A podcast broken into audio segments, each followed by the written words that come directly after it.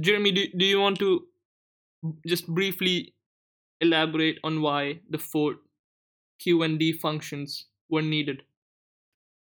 Why the, why they're why you decided making separate functions? Yeah. Um, sure.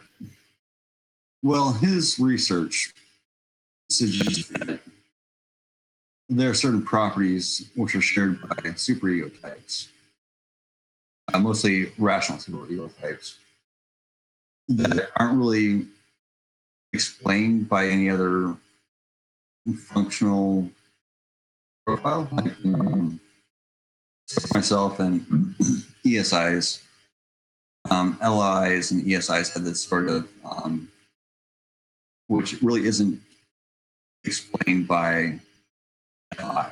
You know, it's like there's no reason I should be like a moral person, but like, I try to be as much as I can. Um, also the error detector aspect of TI, but it's not quite TI because you know other types that are strong TI just don't really have that, and you know there's also types that are strong FI which have no moral no moral compass whatsoever, like you know ES, ESFPs for example.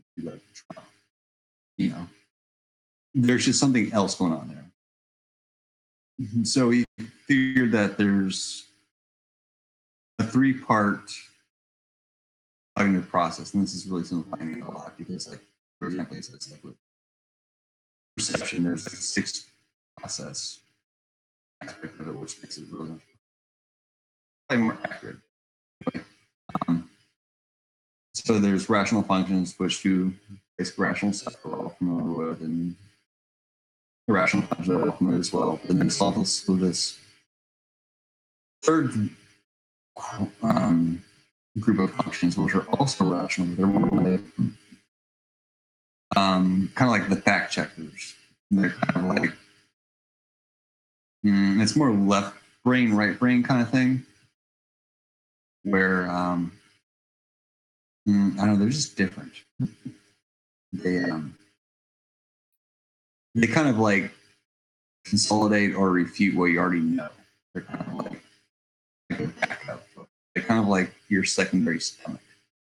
Because you know, it just kind of backups and refutes what you already know. And um, it's much more prevalent in rational types than irrational types. And it also kind of ties in these kind of Reinin dichotomies that we've been talking about, like passing clearing process results, positive negatives, like good, but if you make them functions, sort of, then there's some and some structure there. And sense. Let us get into the description the four declaring functions. Starting with QI, which is okay, so just to clarify, Q is questim, which is asking, whereas D is declatim, which is declaring. And QI, QE, DE, DI are introverted questim, extroverted questim, and so on and so forth. First of all, the main features of QI self doubt and a tendency to frequent doubts and hesitations in their assessment and when choosing a solution, excessive self criticism, lack of self confidence, and assertiveness.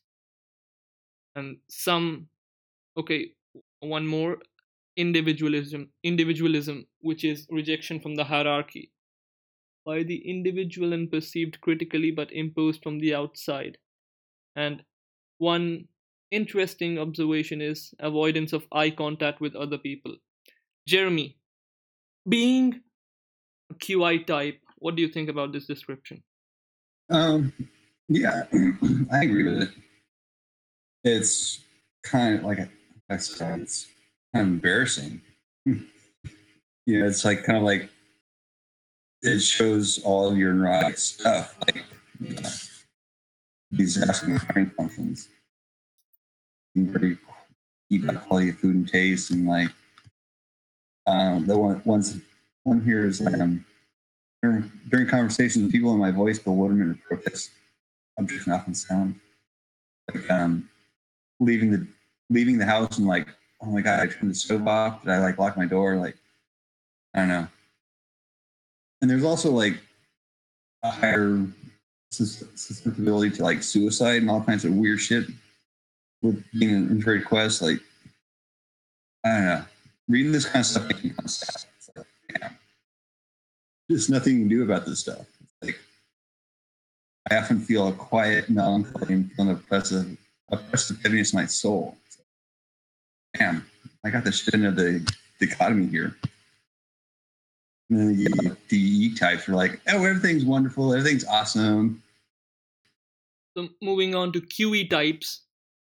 The main features of QE are a propensity for critical disagreement and denial, impatient opposition to someone else's opinion, irritability, explosiveness, and rancor.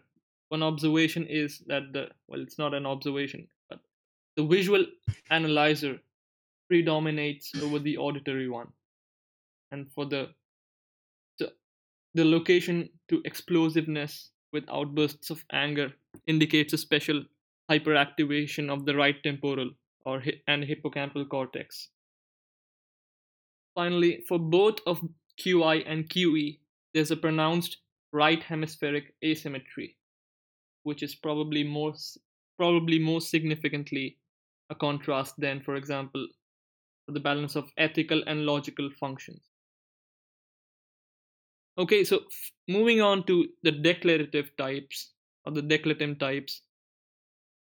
The DE types, the main features of DE are hypertension, optimism, and a penchant for fun and laughter, resistance to prolonged, monotonous, intensive loads, such as marathon runs. that must be interesting for Karen. So untrue for me.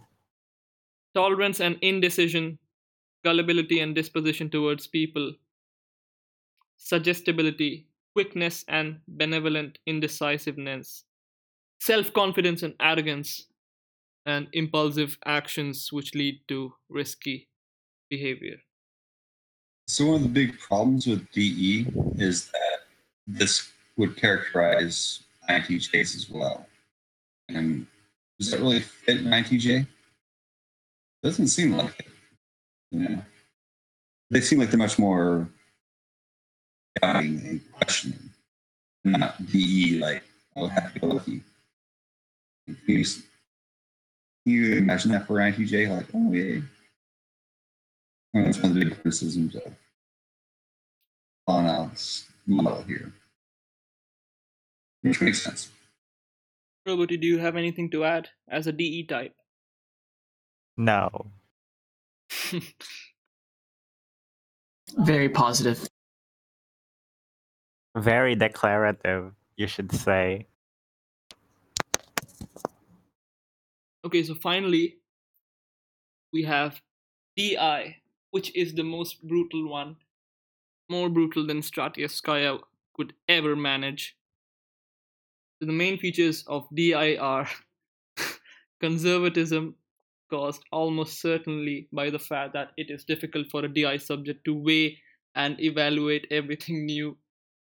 Mental stiffness, in particular, any movement should be completed and the phrase must be finished before the end.